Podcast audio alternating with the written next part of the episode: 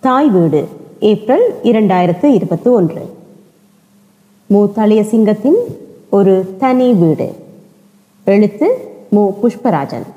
குரல் நிருஷா கனகசபை ஹரேந்திரன்.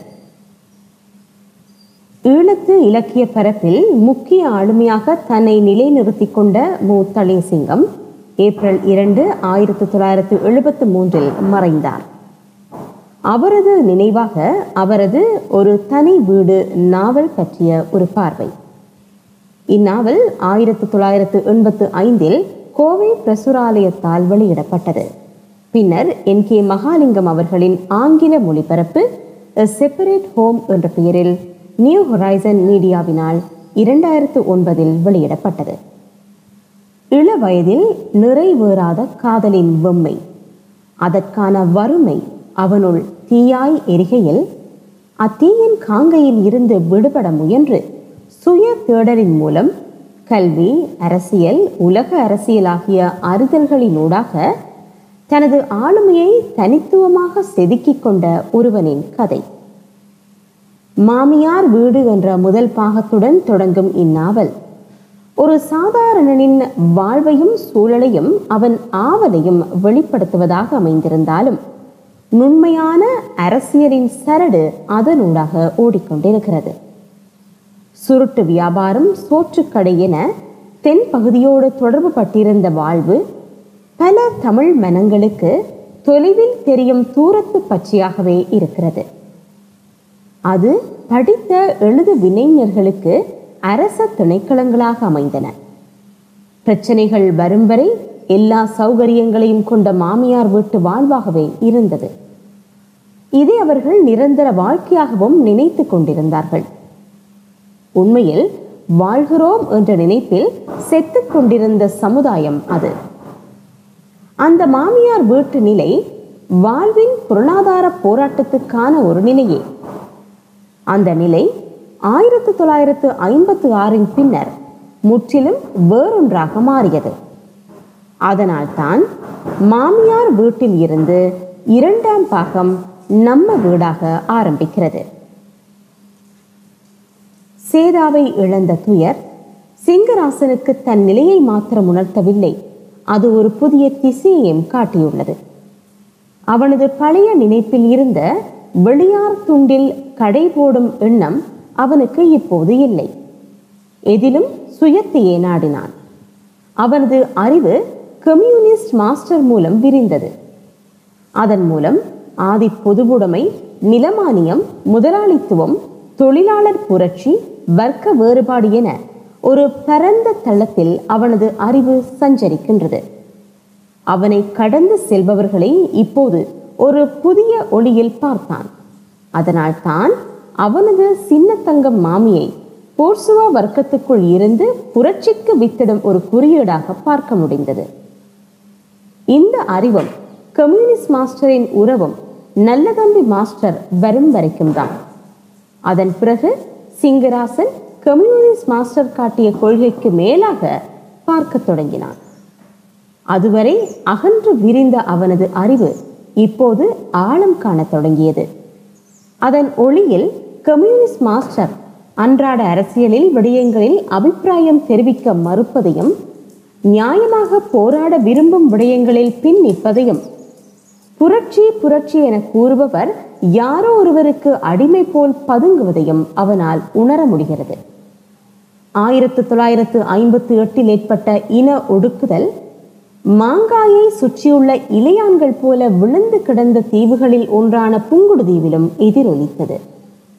பாணந்துறையில் இருந்த இந்து கோவில் உடைக்கப்பட்டதோடு அங்கிருந்த ஐயருக்கும் மனைவிக்கும் நடந்த சித்திரவதை கோயிலுக்குள் தஞ்சம் புகுந்தவர்கள் வெளியே எடுத்து உதைக்கப்பட்டு பெட்ரோல் ஊற்றி கொளுத்தப்பட்டது.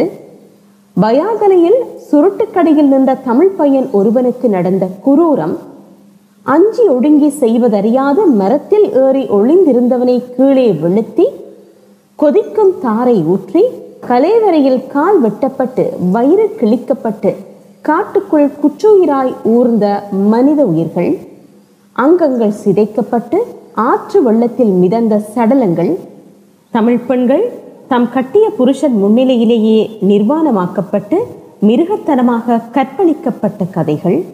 இவையெல்லாம் அப்போதைய பிரதமர் பண்டார் நாயக்க தமிழர்கள் அனுபவிக்கட்டும் என்று ஊரடங்கு சட்டத்தை அமுல்படுத்த வேண்டுமென்றே தாமதப்படுத்திய அந்த இருபத்தி நான்கு மணி நேரத்திற்குள் நடந்தவைகளே. இதையிட்டு சிங்கராசன் கொதித்துக் கொண்டிருந்த வேளை ஒரு உலக புரட்சி பேசிய தத்துவத்தின் பிரதிநிதியாகிய கம்யூனிஸ்ட் மாஸ்டர் இவ்வாறு கேட்டார். பாத்தியா நீங்கள் செய்த வேலையை?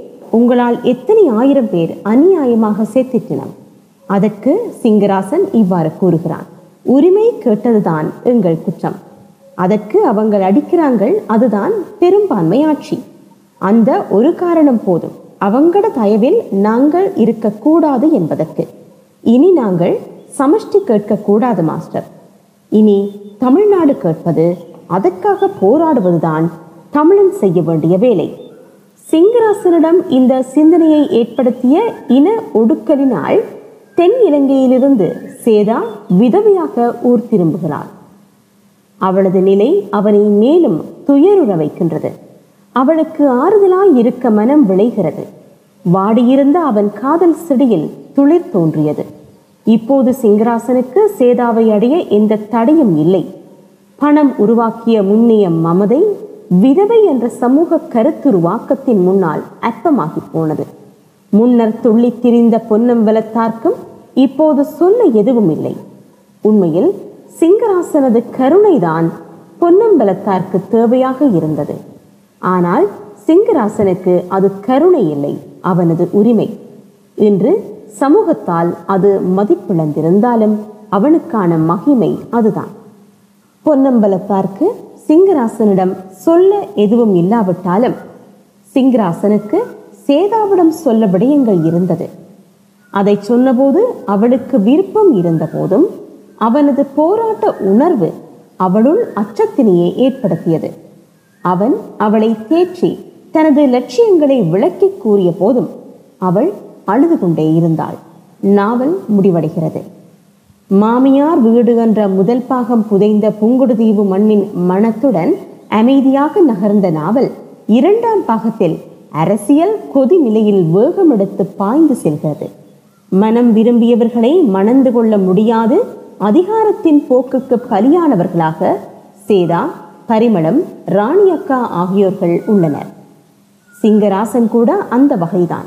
அதேவேளை அதிகாரத்தை கையில் வைத்திருந்தவர்கள் கூட இன ஒடுக்கலின் முன்னால் ஏதும் இல்லாதவர்களாக ஆகின்றார்கள். பிரதான பாத்திரமான சிங்கராசன் அக்கால மரபின்படி ஒழுக்கமுள்ள நற்குல சீலனாக படைக்கப்படவில்லை. தனது பாலியல் தேவைகளுக்காக ராணி அக்காவை பாவித்துக் கொள்கிறான். அதில் அவனுக்கு எந்த சங்கடமும் இல்லை. அவ்வாறு பாவித்துக் கொண்ட பின்னர்தான் சேதாவிற்கான ஒரு துணையின் அவசியம் புரிகிறது. அந்த அவசியத்தின் யதார்த்தத்தை சிங்கராசன் தனது உரிமையாக கருதி கொண்டாலும் அது உரிமையுமல்ல கருணையுமல்ல. தமிழ் சமூகத்தில் தனித்திருக்கும் ஒரு பெண்ணின் எதிர்கால நிலை பற்றிய அச்ச உணர்வே அதன் யதார்த்தம்.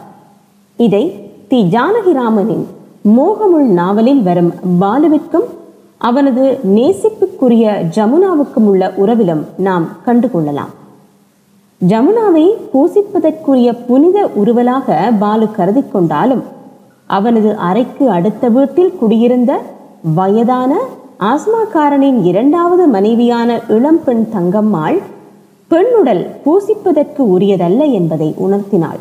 அவள் உரை கலன்ற வீணையாய் பாலுவுடன் ஒரு இரவில் கரைந்த பின்னர்தான் பாலு ஜமுனாவிடம் தன் முடிவை தெரிவிக்கின்றான். அவனுக்கும் அதே பயம். சிங்கராசனுக்குள்ள பயம். தமிழ் சமுதாயத்துக்குள்ள பயம். சிங்கராசனின் பார்வையில் விரிவு. அதாவது மார்க்சியத்துக்கும் அப்பால் செல்வது என்பது. அவர் பின்னர் விரிவாக விளக்கிய தமக்கான தத்துவத்தின் குறுக்குவெட்டாகவே காணப்படுகிறது. இந்த குறுக்குவெட்டு கொள்கை விளக்கத்தில் அரசியல் மனம் தேவைக்கு அதிகமாகவே வீசுகிறது. நல்ல சிவம் மாஸ்டரின் அறிவுரைகள் இவ்வாறு வருகிறது. உங்களோட நிரந்தர புரட்சியும் சர்வதேசியமும் இப்போது விழுங்கப்படக்கூடாதவை. ஒருவேளை அவை விழுங்கப்பட்டாலும் அவை தமிழன் வயிற்றில் சீரணிக்க முந்தி தமிழன் சிங்களவென்ற வயிற்றில் சீரணித்து விட்டிருப்பான். எனத் தொடரும் நீண்ட கொள்கை விளக்கம் உரத்த குரலாகவே எனக்குள் ஒலிக்கிறது.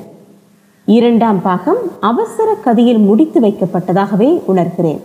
முதல் பாகத்தில் இருந்த இளம் பருவத்து காதலும் மணலின் காங்கையும் சூழலின் யதார்த்த விரிவும் இரண்டாம் பாகத்தில் இல்லை.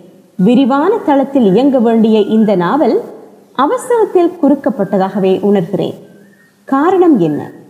கலைச்செல்வி இதழில் நடந்த நாவல் போட்டிக்கு அனுப்ப வேண்டிய தேவை காரணமாக இருக்கலாமா? இந்த அவசர குறுக்கத்தை அன்றோ அல்லது பின்னரோ அவர் அறிந்தே இருக்கின்றார். அதனால்தான் போர்ப்பறை முன்னுரையில் பிரபஞ்ச ஆத்மார்த்த காவியத்தையும் திரும்பவும் எடுத்து எழுதி முடித்துவிட வேண்டுமென்ற ஆவேசம் எழுகிறது. நாடும் வீடும் என்ற பெயரில் பாதி திருத்தப்பட்டு கிடக்கும் ஒரு தனி வீடும் தன்னை நினைவூட்டிக் கொள்கிறது.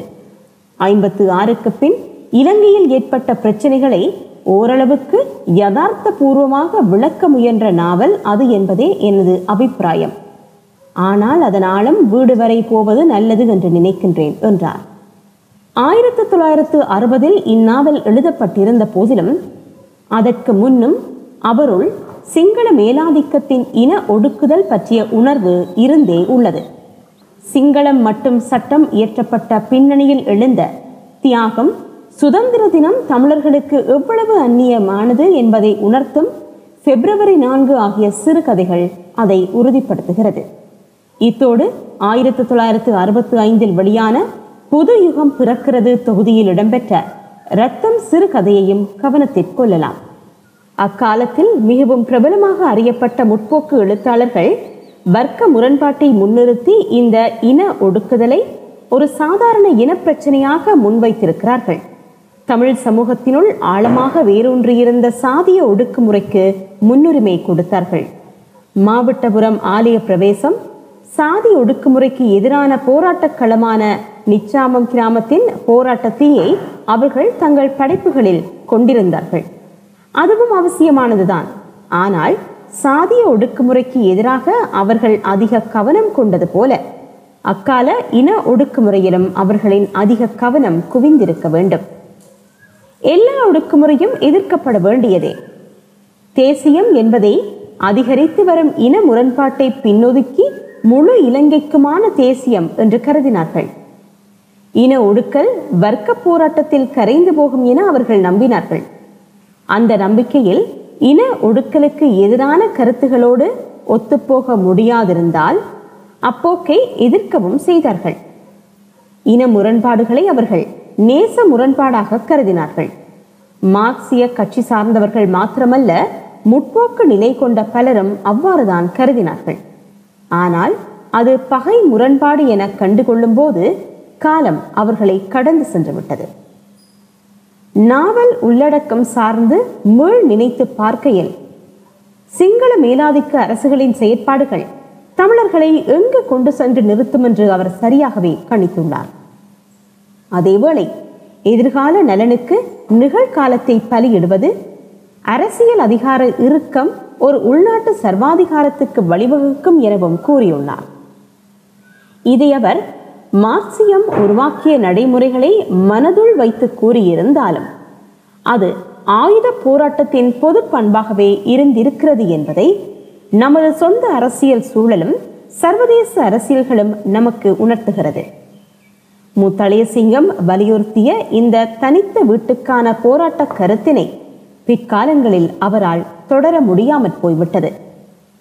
அதற்கு அவர் வகுத்து கொண்ட தத்துவம் பற்றிய தேடல் காரணமாக இருக்கலாம்.